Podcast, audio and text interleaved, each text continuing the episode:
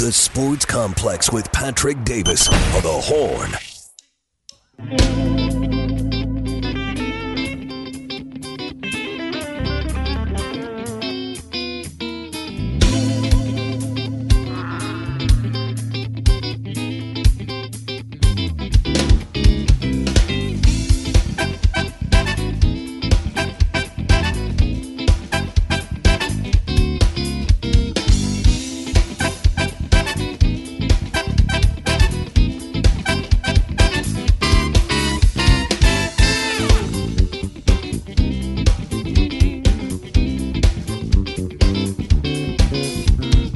To the Sports Complex on a Thursday afternoon. It has been a long week that I have not been here very much, but we got a lot to get into today.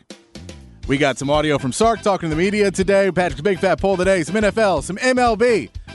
We will get into some Cowboys talk, a little preview of the big game happening this Saturday, 2.30 against Rice. We'll get into tonight's games as well, and it's a special treat. Join the show today from Hook 'em Up in the mornings.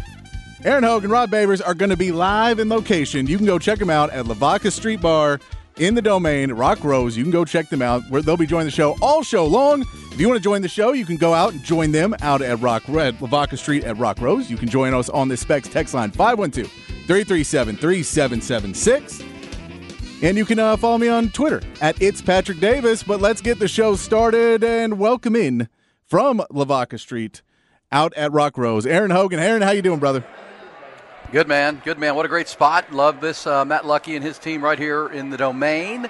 Uh, beautiful Thursday afternoon. Plenty of parking there in the shade in the garage, so just an easy in. And here we are. Plenty of folks enjoying a happy hour, uh, starting their weekend. Patrick, the weekend starts on Thursday. There's college football tonight, and uh, good vibe, good vibe up in vibe up in here. We're out here with our friends at Bud Light and Brown Distributing. So come on out, and I should say we have great prizes to give away.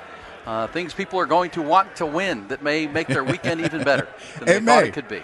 It may, and I'll, I'll tell you this: that it's going to be a fun thing because you can go out and watch football games. That there was there was college football last weekend, and it was fun to watch. There's football games with spreads under a touchdown tonight. Yes, uh, several. Utah and Florida. Uh, what the Minnesota game with Nebraska is right about that, right inside a touchdown. So, yeah, good football.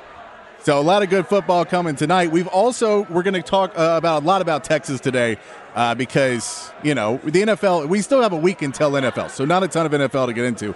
But uh, Sark did talk to the media today, and so I wanted to Aaron go through some of these clips, get us a little bit more ready.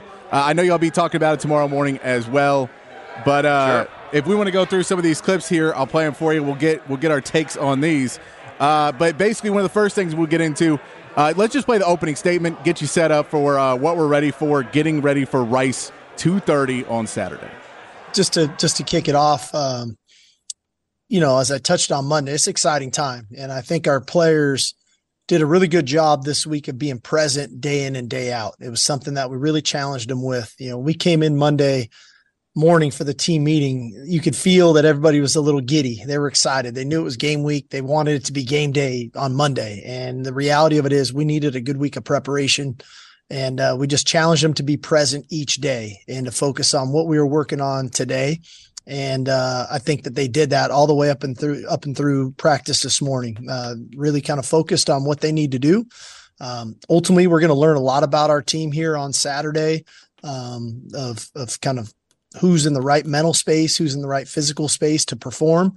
Um, I think we have a pretty good understanding of some of the veterans, but I think we need there's a lot to be learned about for some of the new players that uh, we're going to be counting on this season. So we're excited about it. We're excited for the season. I'm excited for our fans. Uh, I'm I'm so excited for our students. I know we've sold a, a ton of student tickets uh, for this ball game, and you know I've been I've been kind of banging this drum now for for three years about making DKR one of the most hostile places to play in the country, and uh, that starts uh, with the energy that that everybody provides from a fan perspective, from a student perspective, but also in our play. And uh, if we can combine those two things, it should make for a for a difficult environment for us every Saturday, uh, and that starts uh, this Saturday at two thirty. So we look there at what Sark had to say about basically, I, I think this is somewhat of a challenge to the team. This is somewhat a challenge to, hey guys, we need you to step up to another level and be really focused because one of the biggest things you're watching for in this whole game is pre snap penalties. And you're really wondering if this team can get subs in and out and everybody can show up and play focused because you're going to play a lot of these games this year that in the third and fourth quarter have been a problem for for the past two seasons because focus dwindles and Sark doesn't call plays and plays that should get five yards get two, and all of a sudden you're punting the ball and a team's coming back on you. And on defense, you allow too many big plays. You allow third and longs to get picked up. He wants to see everybody come out for this Rice game.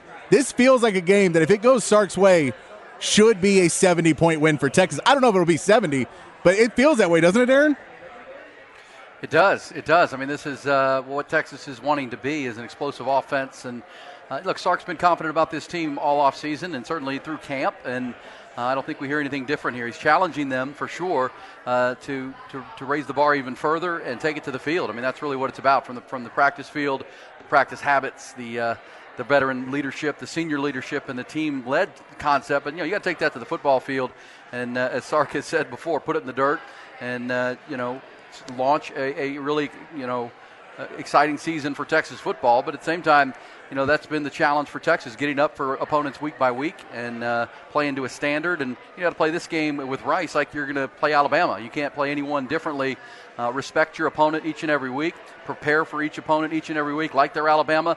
And that's when this group will uh, reach the ceiling. Whatever its ceiling is, that's the way to reach it. Is uh, not play down to competition, not play up to competition. Just play to your standard, play to your bar. Yeah, and I mean Sark's talked about that a lot in this in this preseason or, or during camp was basically you have to play to a standard. You we have to rebuild yeah. the standard at Texas. I know Jeff Howe asked about it on Monday of what is the standard at Texas now, and his response was basically it's about energy, it's about intensity, and he didn't want to say it's ten wins in a Big Twelve championship, but we know what that standard is, and to get there, he understands you have to have all these other pieces. One of the other big factors going into uh, this game, though, is how many players are actually going to get playing time. We know that, yeah. uh, you know, we, we know who's starting, but you hope, again, it's a blowout. But Sark was not so ready to just immediately give up and say that everyone is playing and everybody will get in. And we, here's Sark today when he was asked about the plan for playing backups. Now we're going to go play. Uh, we're going to play like we need to play. And, uh, you know, I think at a lot of the positions, we're going to roll a, a pretty fair amount of our two deep because we have to, you know, from a from a weather standpoint. You know, it's going to be in triple digits Saturday.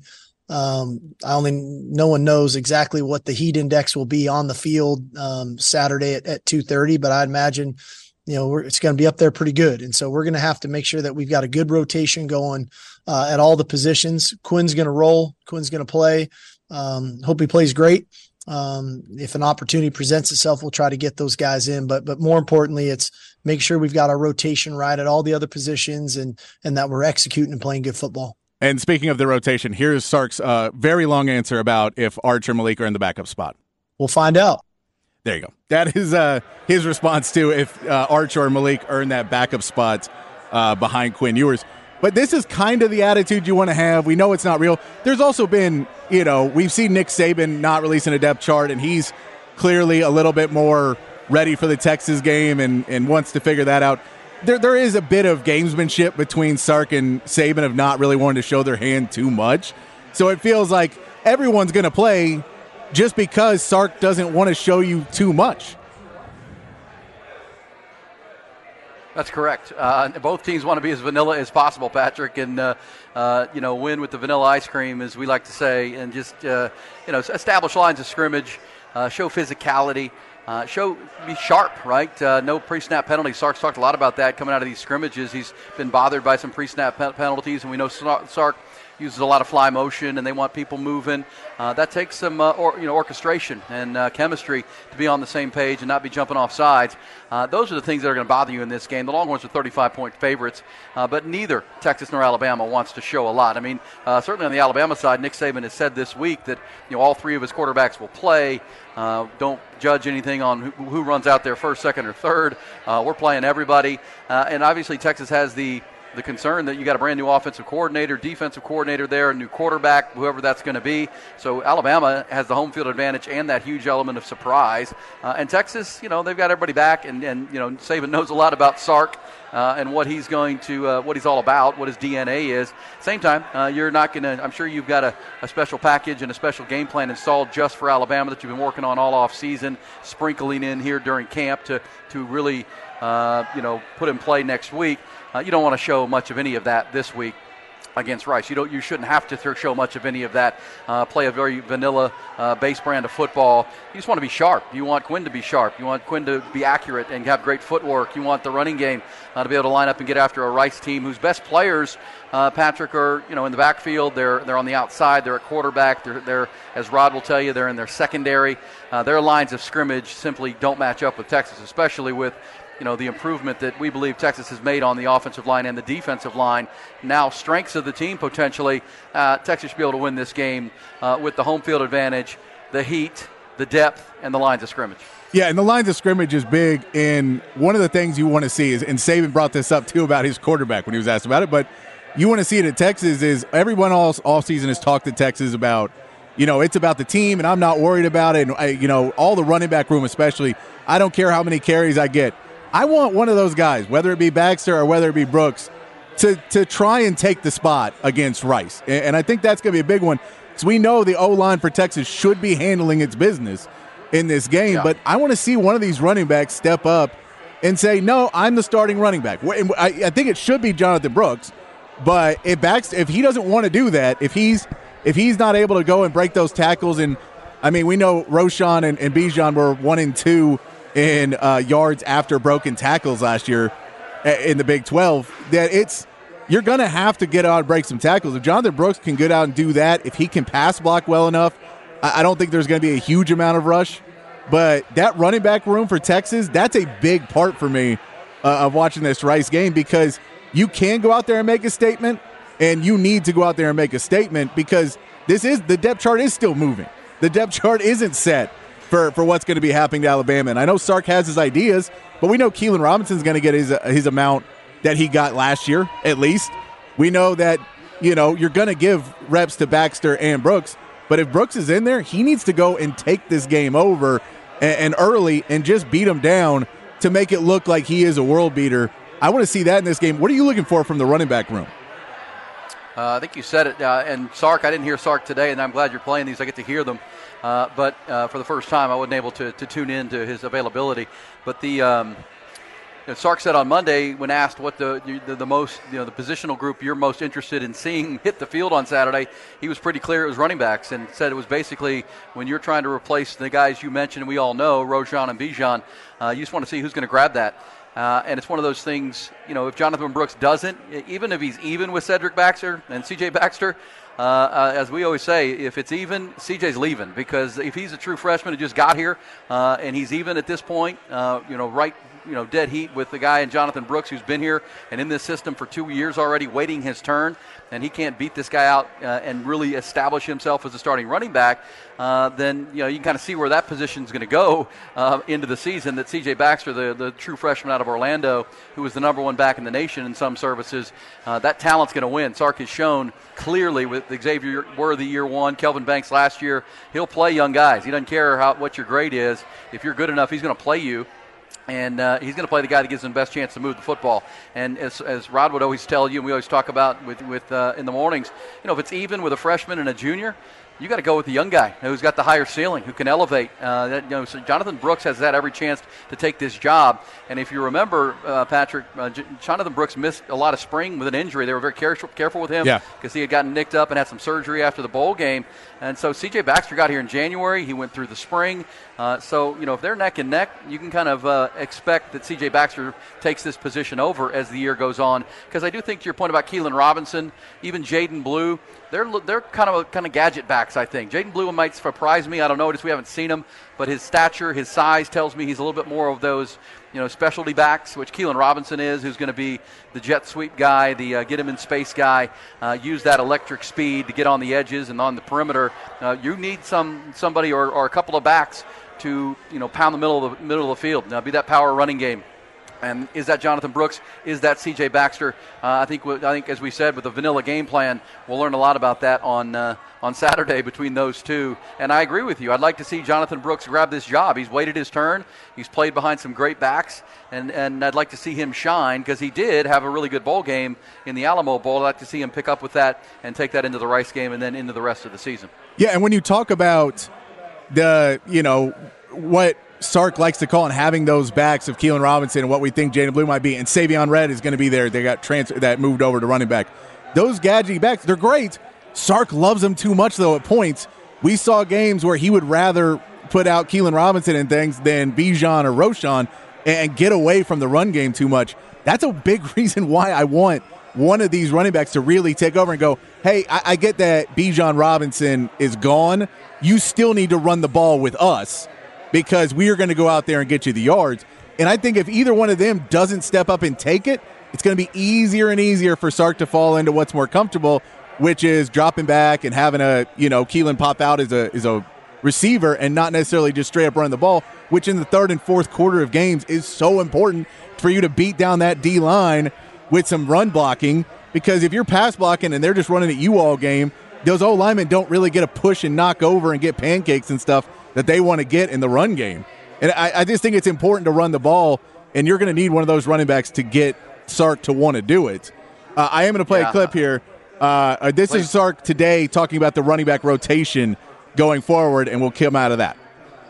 I think that's a good question. Um, and it might be a little better one next Monday coming out of the game, you know, because it, it's gonna there's gonna be some feel here on Saturday. You know, I'm gonna have to get a feel for for just kind of how it looks, what it feels like, the the way these guys are running, the way they're pass protecting, the way their knowledge base of the offense in game looks like, feels like, and so uh, I'd love to tell you, hey, what happens Saturday is, is going to ha- be how it goes, but I, I I think there's going to be some some moving parts to this thing, and and some things are going to have to adjust and shift as we move forward. Um, so that might be a better question for for after the game or on Monday of kind of what it looked like and then what it might look like moving forward. And that's where, you know, I, I he won't even admit to what he's. He, I don't think he knows yet because there's a big difference between practice players and players in a game. But if, I mean, Aaron, you've seen this Sark play calling. He does seem to get away from running backs at times. Yeah, well, I mean, he had two great ones last year, and I think as the year went on, he learned that you know, sometimes with a young quarterback, you just have to saddle up your backs and run. Think of that Baylor game late, and uh, uh, you know, second half against Baylor, uh, Iowa State game. Uh, you can become that way, but I think you know at the end of the day, Sark is what he is, and he wants to his he wants his offense to be diversified. He wants to use all his weapons. You know, he recruits to that, Patrick. He recruits he doesn't, yep. you know, limit himself. He wants as many toys as he can have, and he promises, uh, or at least uh, tells those guys they're going to play and they're going to get their chance. We're going to feed everybody. Uh, so I do think that maybe comes into some of the things he does. Uh, but you know, he, he, wherever he's been, he's had a thousand yard running back. I mean, that's that's wherever he's called plays, been the head coach, he's had a thousand yard back. Uh, that's that's you can you can put it in stone and look back on Sark's record as an offensive coordinator and a head coach.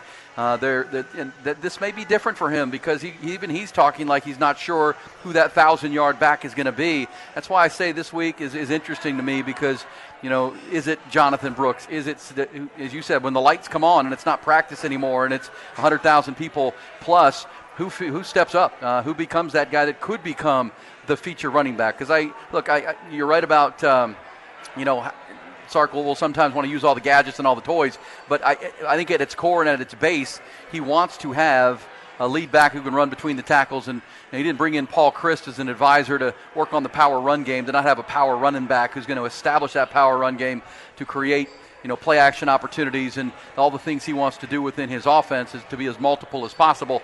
Uh, who is that going to be? Uh, I think I heard, I heard Sark just say that, that uh, I'll be interested to see uh, who steps up. I think he'd like it to be Jonathan Brooks. I really do. Uh, you know, and, and, establish himself in that role. Because uh, going to Alabama, you want to know who that guy is, or at least have a really good idea who you who you really believe in. Because uh, you're going to have to run the football to win on the road at Tuscaloosa. You're going to have to run between the tackles to win there against the Nick Saban defense. Uh, who is that guy? Is it C.J. Baxter? Is it Jonathan Brooks? Is it both for a little bit as they try to, to feel this out? And that's the other part of uh, Saturday, Patrick. It's going to be 100 degrees plus. Yeah. there are going to be a lot of guys play. They're not going to wear anybody down. No one's getting you know 25 or 30 carries individually. They're going to spread them out uh, just to, to be as fresh as they can the following week. Uh, same time, you do want to figure out who that who that player is. Yeah, and I, I, I think there's too a huge part of it about trust of when if it's a you know a three point game and you're rushing over the middle and, and you have the ball and you're trying to keep it and you know that Alabama is going in there and trying to strip the ball out of your young running back. Who do you yeah. trust to put out there?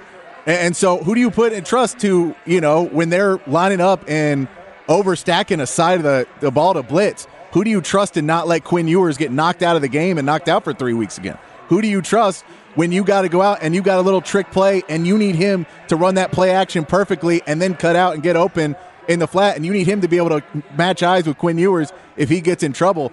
All those pieces is something he's kind of mentioned several times uh, through the press availabilities.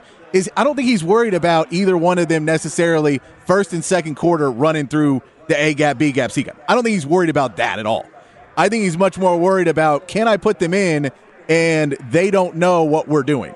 They they can't say Jonathan Brooks is in. Okay, they're it's a run play and or Jonathan Brooks is in. We know he likes to go this, and I think he wants to see somebody that shows all the abilities, and that's where you could see a few more passes to a Jonathan Brooks or Cedric Baxter to see if they can get out there and, and what how he feels about it. I, I think a big play you're going to watch for is especially with a, a Rice team that the secondary is pretty good at, but the, the linebacking core and the front seven is not necessarily there. So, you know, are you going to have a, a CJ Baxter? Does he go too hard when he doesn't get brought down and starts waving the ball around? And even if it doesn't come out, does that ball wave around a little bit that you know next week that's a turnover? Exactly. Uh, and that's, that's again, we keep, keep saying it, that's, that's really the key. Uh, I really don't think Steve Sarkisian wants to go into Alabama with the true freshman in the backfield uh, for pass protection reasons, for, for the, the, the pressure reasons. Uh, he just got here in January. I, I, think he will if he feels like it's the best way to go. I don't know that he wants to do that. Uh, and that's where I think, as you've said to start this, that Jonathan Brooks is a big factor in this game. Can he grab this thing? Can he show the trust? Can he explode through the hole when it's there? Because it's going to be there against Rice. Can he show the vision it's going to take? Because I do think you'd rather have a, a third year player an explosive third year back out of Hallettsville uh, on the road. He's been in those environments, uh, whether he was playing a lot significant minutes or not. He's been there. He's been a part of it. He saw the Alabama game from the sidelines last year. He knows what that's going to be like. The speed of that game, uh, the physicality of an Alabama team. that's the guy you really want. 24 needs to to really be, you know, you know, grab this opportunity because, as I said a minute ago, if he doesn't and C.J. Baxter maybe plays a little bit better or shows a little more explosion, that becomes a, a, a big decision he's got to make, not just the Alabama game, but beyond, because I think those are your two best choices for the between the tackles physical runner. Yeah, and we know if Sark loves one thing, it is explosive plays. And we know that Jonathan Brooks had at least one last year. He had that big 70 yard run against Kansas. So there's something there. Uh, but we talk He's about some speed. Exactly. And if we talk about CJ Baxter, uh, Sark was asked as well today. He was on a Zoom call with the media and his media availability. He was asked about freshmen playing, and it's not surprising that you're going to get a lot of guys in the rotation. But we heard him say earlier that we're going to try and play our starters as much as possible. Here's Sark when he was asked about how much of playing time the freshmen will see on Saturday. Well, I think all the guys you just mentioned are going to play Saturday, and that they'll be they'll be out there, you know, relatively early in the ball game. So um, and that's not to mention a, a Johntay Cook. That's you know, Liona Lefau, uh, another guy who's who's kind of stood out that way. Um, uh, DeAndre Moore out there. So I think we've got a good group of guys that are going to contribute on offense and defense. And then if, if you're doing that, then then surely they're going to contribute on special teams. And so you know we, we we put a lot of pride in special teams, and I think these guys are earning their opportunities. Trey Wisner has been a guy that has done a nice job on teams as well. Um, but but but ultimately, you know, we brought these guys here to play, and that they earn their time when it when it's time for them to play. And all of those that you mentioned, I think I think will contribute that way. And so I'm excited for them, you know. And there's other guys that are working through the process of developing their game. I always reference back to the JT Sanders conversation from a couple years ago when you guys all kept asking me, what's wrong with JT Sanders? Why doesn't he play or why is he not on defense? He was in a developmental stage of his career. And now we're reaping the benefits of the development that JT put in. So all of these freshmen are at different stages, um, but it's a good class. It's a competitive class. Uh, it's a physically gifted class. Um, and I think these are guys that are going to play a lot of football for us, not only this year, but for years to come. And then the other side of that is the new rule. You know, the fact that we get to play these guys, especially early in the season, and then not have to burn a red shirt. We need to see, we need to get them out there and we need to let them play to see, you know, what does it look like? Because some of these guys are going to play better than maybe they practiced. And there's going to be a couple of them, unfortunately, that might not play quite as good as the way that they practice, but at least we know, and then we know what to work on. So we see there, everyone's going to play on Saturday. I mean, pretty much everyone's going to play. So it is going to be fun because this is a, a, a big rookie class for Sark. You want to see which one of these guys can come out and make an impact. And this is, you know, you're not necessarily going to get playing time week two. So maybe you got week three, and then you know you're you're either in the rotation or you're not. But for Manny Muhammad and Anthony, but like, those guys, it's big for them to you know you get a big chance to move up in that depth chart right now. Agreed. Yeah, I mean, uh, you know, it feels like awards are becoming like bowl games. There's way too many of them, but there's a new award, the Sean uh, Shaun Alexander Freshman of the Year Award or something like that that's yes. out now. And I saw today where Texas has uh, four Longhorns are on that list, the most of any team uh, with Johntay Cook and Anthony Hill and C.J. Baxter. Um, there's one other, Manny Muhammad. Manny Muhammad's on yeah. that list, and so you got four true freshmen up for a watch list thing. But that just tells you how talented that class is. And uh, as you heard Sark say, they're all going to play. Uh, they've earned that opportunity, and uh, here we go. Uh, but you're right. I mean, to me, and Rod and I have talked about this a lot in the morning, Patrick. Whatever we see on Saturday, it just needs to look crisp and, and clean and sharp well, whoever runs out there the best 11 on, on the following Saturday, that's what matters. I mean, those are the guys who are number one. Whatever the depth chart says, it's who runs out there number one uh, against Alabama because you're going to need your best 22. You may spare them out and sub them out with some for some depth issues, especially on D line and some other places. But we'll know next week what the real depth chart is when they line up against Alabama. Yeah, that is that's one of those things about playing freshmen is it's all great and you there's just no there's no learning curve when you have to play in Alabama week two. So you got to get out there. Yeah. All right, let's get over to Patrick's Big Fat Poll of the Day. Patrick's Big, Patrick's Big Fat Poll of the Day on the Horn. Join the conversation 512 337 3776 is where you can join us on the Specs text line. Big Fat Poll of the Day today.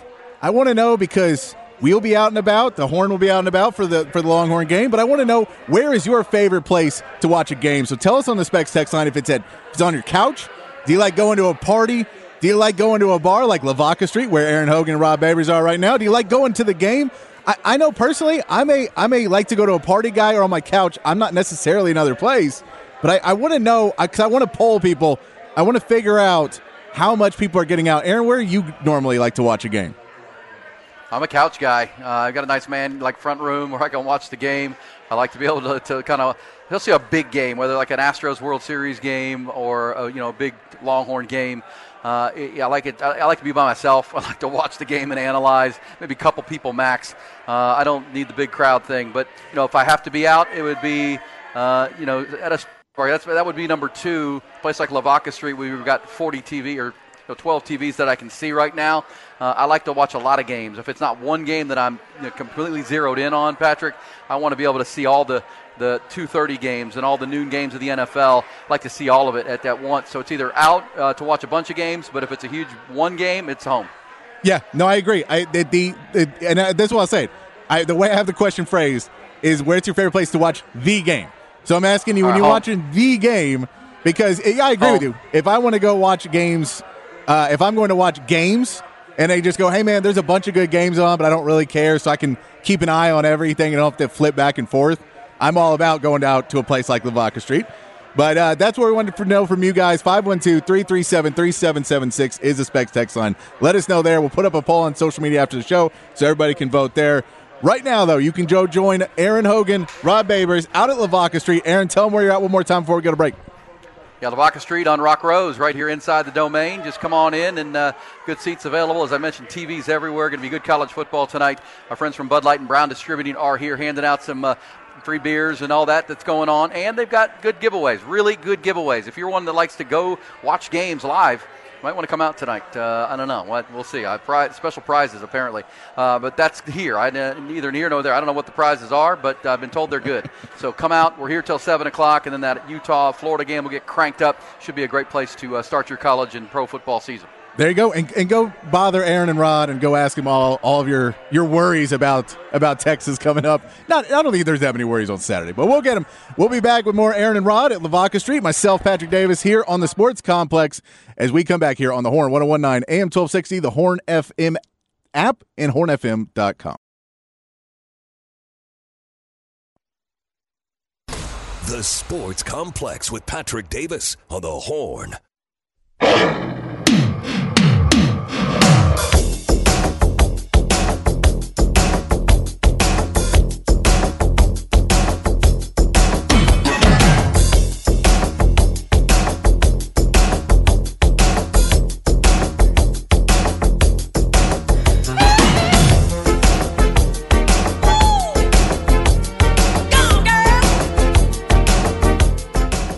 On the Sports Complex here on the Horn. Being joined live from Lavaca Street. Aaron Hogan, Rod Babers, live out Lavaca Street. Rod, are you, Rod, are you there now? I am the, I'm here, brother. I apologize for my tardiness. Uh, honestly, I'm just spoiled, Patrick, because of my work schedule, even the one I have now in the morning show. I never have to really deal with traffic. Yeah. I always avoid it. Even when I was working, no, we was working together on Ball Don't Lie. Hey man, you know, I miss traffic. I miss it by like an hour and a half, an hour. Yeah. So my, my my calculation of time that I thought I would have, I gave myself good 35, 40 minutes. I figured, man, 35, 40 minutes to get to the domain from South Austin. Plenty of time. You know, I'll be, I'll be fine. Nope. I need about an hour 10. I need to add like 30 more minutes to it. Yeah. That's crazy. So I'm just saying, I, I apologize, but my, my time my time clock is all off, man. My, tra- I- my traffic clock. No. I appreciate that because I'm going to be up at Round Rock Hyundai with Aaron tomorrow, and I'm trying to figure that one out because it's across town. Oh. I got to figure that one out. Yeah. I, I do. I know you've taken one of my piece of advice for, for road rage. Yes, because I think it leads to accidental racism. Yes. And you have a cure for accidental racism. Wait, well, it's a cure road rage, but it's do your best accent when you're yelling at somebody, and you'll eventually get to where you can't get mad because you feel it's so Oh. silly. But I'll tell you, I have a new one that I've done in the car when I'm just That's driving. better than that one? No, it's just this is a bored by traffic and you're getting a bad mood because you're stuck in traffic. So it's not really oh, even Oh, that's road rage. So this is it, which is put on Yacht Rock and then just be a hype man for Yacht Rock. It is one of the most fun things I found to do in the car. But if you're just Oh. like if you're just listening to Michael McDonald and then repeating what he says back, but as a hype man, like you're at a basically like you're at a you're at a hype man at a hip hop show, Yeah. except you're doing it For for, Yacht yacht, Rock. rock. Yeah. Oh man, yeah, Like- that would make you feel silly. And the whole point is, the sillier you feel, Yes. that'll make you that'll make you laugh at yourself and how silly you are. yeah, like if you're listening to like Sarah smile and then it's like, ooh, yeah, that's a nice smile, and you just do that in the car, try, you, it's hard to stay. You're just like, yeah, this is ridiculous, and then people just look Hey. over in your car and wonder what you're doing. I advocate. Uh, you know what? I, I I second that. I'm all about. You should now start keeping a list of ways to avoid road rage. Because road rage can lead to bad stuff. You go home in a bad mood. You and wifey get in a fight. You, you know you mean to the kids. Accidental racism. There are a lot of you know negative side effects of road rage, and all of your suggestions can avoid that. So I'm all about it, brother. I'm all about it. Yeah, and, and not only that, there's also the fact that we've there's more and more people getting arrested for pulling out a gun on somebody and just being like, "Hey, I have a gun in this car." Like, None of us are moving. Stop doing that. Uh, yeah, that's why you also want to avoid road rage because you are actually living with some people who do not know how to control their anger and rage. Yes. And they don't really have constructive outlets for that, and you don't want to be one of them outlets. So that's why you want to avoid it too. Yes. All right. Well, since I got you, Rod, let's do some NFL news, notes, and nuggets because I know that is It. is one of your favorite. Of course, the big news today was that T.J. Hockenson signed uh, a four-year, sixty-eight point five million dollar contract. I believe like forty-five to forty-seven of this is guaranteed. Huge contract. He is, I, in my opinion, probably fifth or sixth best tight end in the league. He is now the highest paid tight end in the league. We, when we see That's the running back market has bottomed out at the lowest level, tight end market apparently not. The market is reset with T.J. Hockenson. I- Is is this going to be an outlier that Minnesota did? That's a Minnesota, or is I mean, we know Travis Kelce is now, I believe, the fifth highest paid tight end. He said he's okay with it, but he's fifth. That seems a little low for the best tight end, or at least the, the most used tight end, whether he's best or not. I, I mean, uh, how much you have to use him if you're if you're Minnesota now to make this worthwhile? Uh, I'm with you. I'm a little surprised that he got it. I don't know who his agent is. His agent's obviously damn good at his job. Uh, I'm with you. I think the bigger story is here is about Travis Kelce, who is the best tight end in the league. You could argue if you're just looking at receivers, uh, regardless of position, just receivers in football, targeted uh, guys in football. Travis Kelce is among your top 10 most uh, productive receivers in the game. He's a tight end, but in terms of the what he does, what he does in receiving, he's uh, last year he had this guy. This is amazing. He set career highs in targets with 152, receptions with 110, and touchdowns with 12. Those are re- wide receiver numbers. Right? No, how about this? In his career, all right, he's got he has seven straight season with a thousand yards. No other tight end in NFL history has more has, has had more than uh, 4,000 yard seasons in a row in their entire career. He's had seven in a row now. And the thing about it is, Patrick, they get him on a discount. Like you said, he's the fourth or fifth highest paid tight end in the league yeah. now. What is Patrick Mahomes? Patrick Mahomes is the best quarterback in the league. Travis Kelce, best tight end in the league. And Patrick Mahomes is the seventh or eighth highest paid quarterback. Travis Kelce, fourth or fifth highest paid tight end. They're the best at what they do. This is why Chris Jones is saying, you know what, man, I might hold out to week eight because I'm the second best defensive tackle in the league. Hell, y'all won't even pay your the best quarterback in the league or the best tight end in the league, which is his number one weapon. So I don't know if y'all gonna pay me. So you know what? Either pay me or trade me is basically what he's saying. And this is the point too. It, this is why nobody should sign a team-friendly contract ever again because both Travis Kelce and Patrick Mahomes signed team-friendly deals, probably the team-friendliest deals in the history of the NFL, if you're breaking it down in context.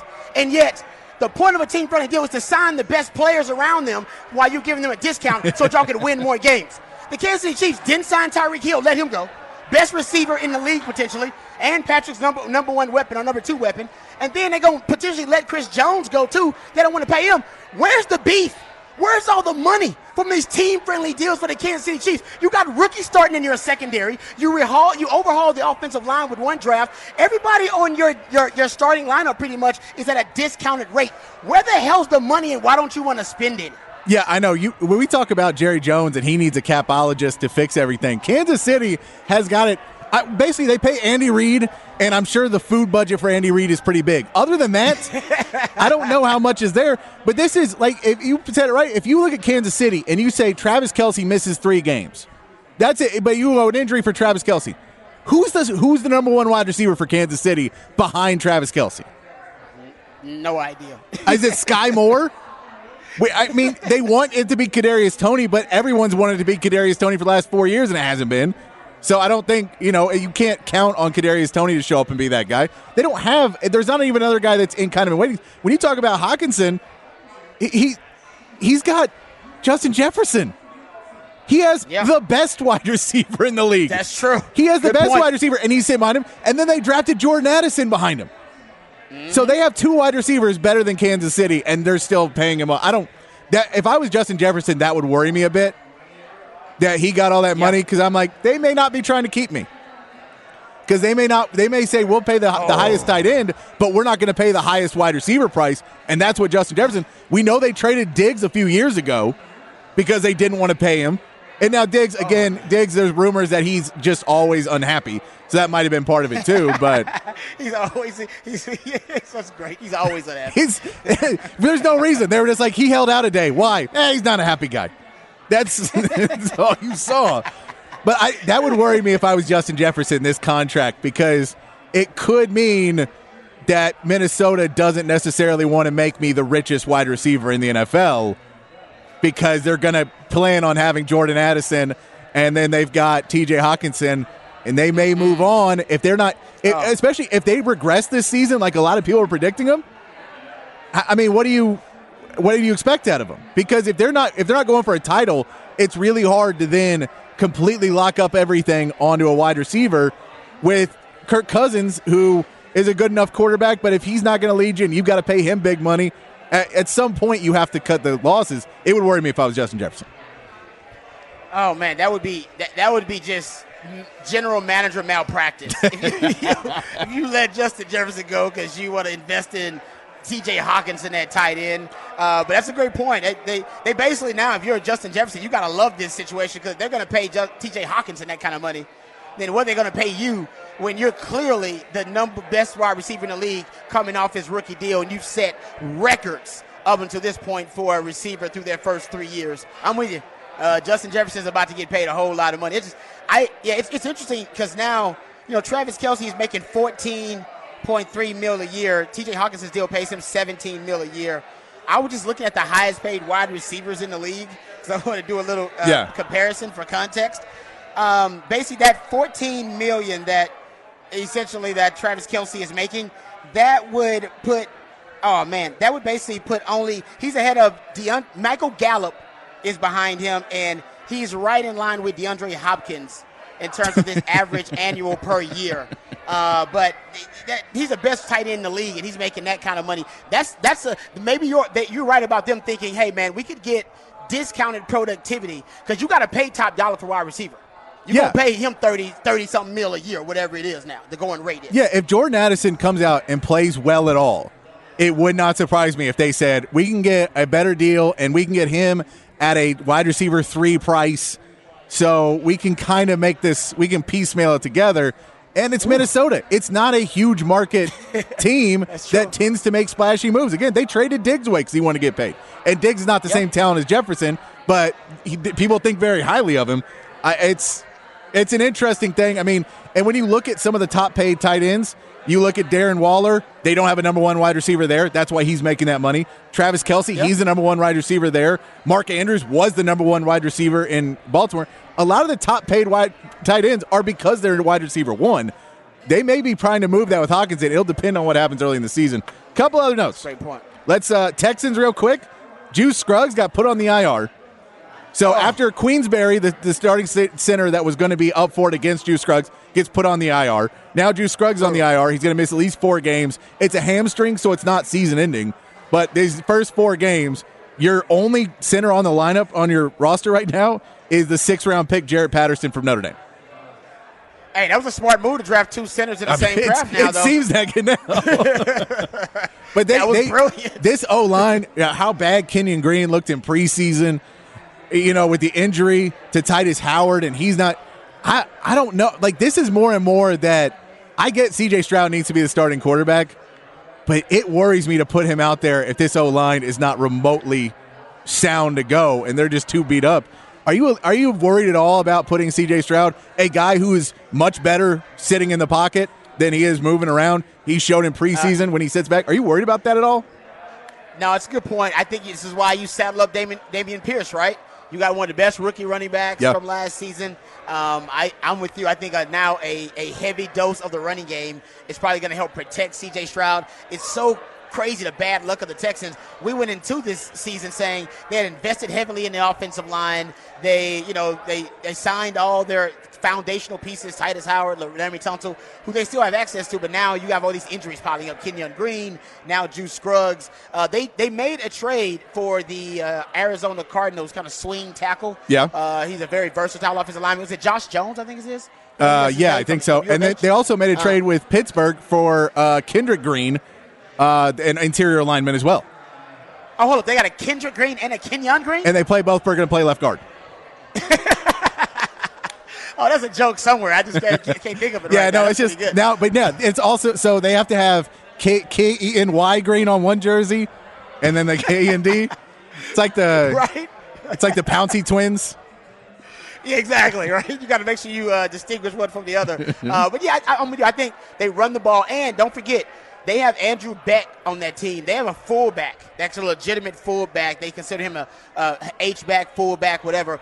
I think they may actually go with some 21 personnel, two backs with a fullback and a tight end, slow things down, and then run right at teams and simplify. So they could try to.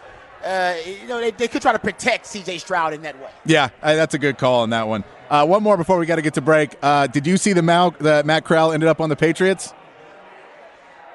No, I didn't. Because Matt Corral was waived by the Panthers because they said we're moving on. That pick was done. That pick that Matt Corral was picked with, with the Panthers, the Panthers traded with the Patriots to get that pick. So that third round pick they traded with the Patriots. The Patriots now have both players they drafted with the picks they got from that and Matt Corral. Real Bill Belichick move to get all of it. But that's apparently Yeah, no. one of the reasons why they left their guys off the roster is they ended up with Matt Corral, picked him up on waivers, so now he is the backup for uh, Mac Blake. I know, and I thought they really liked Bailey uh, Bailey Zappe. I did too, and uh, he's still on the practice squad. Okay, there you So go. he'll be their wider their quarterback three, but they're kind of in the same position as the Cowboys. Of we have a guy that we think is our backup, and then we have this other project we want to have. But if we waive him, someone else is going to pick him up, so we have to keep him on the roster. And it's just a roster spot. But we'll get into Cowboys here in the six o'clock hour because uh, there's there's some worrying things that have happened since the 53 man cut. We got to take a break. Uh-oh. Rod Babers and Aaron Hogan are out at Lavaca Street in the domain. Uh, Rod, tell them where you're at. uh, Lavaca Street, uh, Rock Rose location. That's what they call it. So come on out here and join us. Lots of Bud Light flowing. Uh, I got one in front of me right now, but I'm gonna wait. I'm gonna wait like 30 more minutes before I enjoy my Bud Light. So come on out here. We'll be out here till six o'clock, probably a little bit after that. as well. There you go. All right, let's get to the break. It's uh, the Sports Complex here on the Horn, 1019 AM 1260, the Horn app, and at hornfm.com. The Sports Complex of the Horn.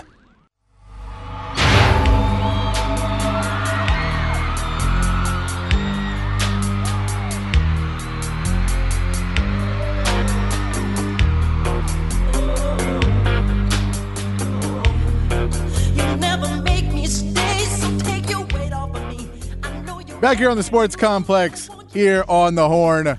Uh, we got a little talk for you before we get you back out to uh, Lavaca Street. We'll keep talking with Aaron Hogan and Rod Babers out at Lavaca Street at Rock Rose. You can we'll be back with them in the six o'clock hour. But let's get to some of your texts. Maybe you can join us on the Specs text line 512-337-3776 is how you can join the Specs text line. The Patrick's Big Fat Poll of the day is where is your favorite place to watch the game?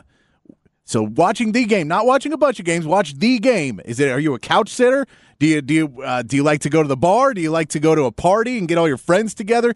Do you like to go to the game? Where is it you like to go? We'll go read some of your texts real quick before we gotta go back to another break.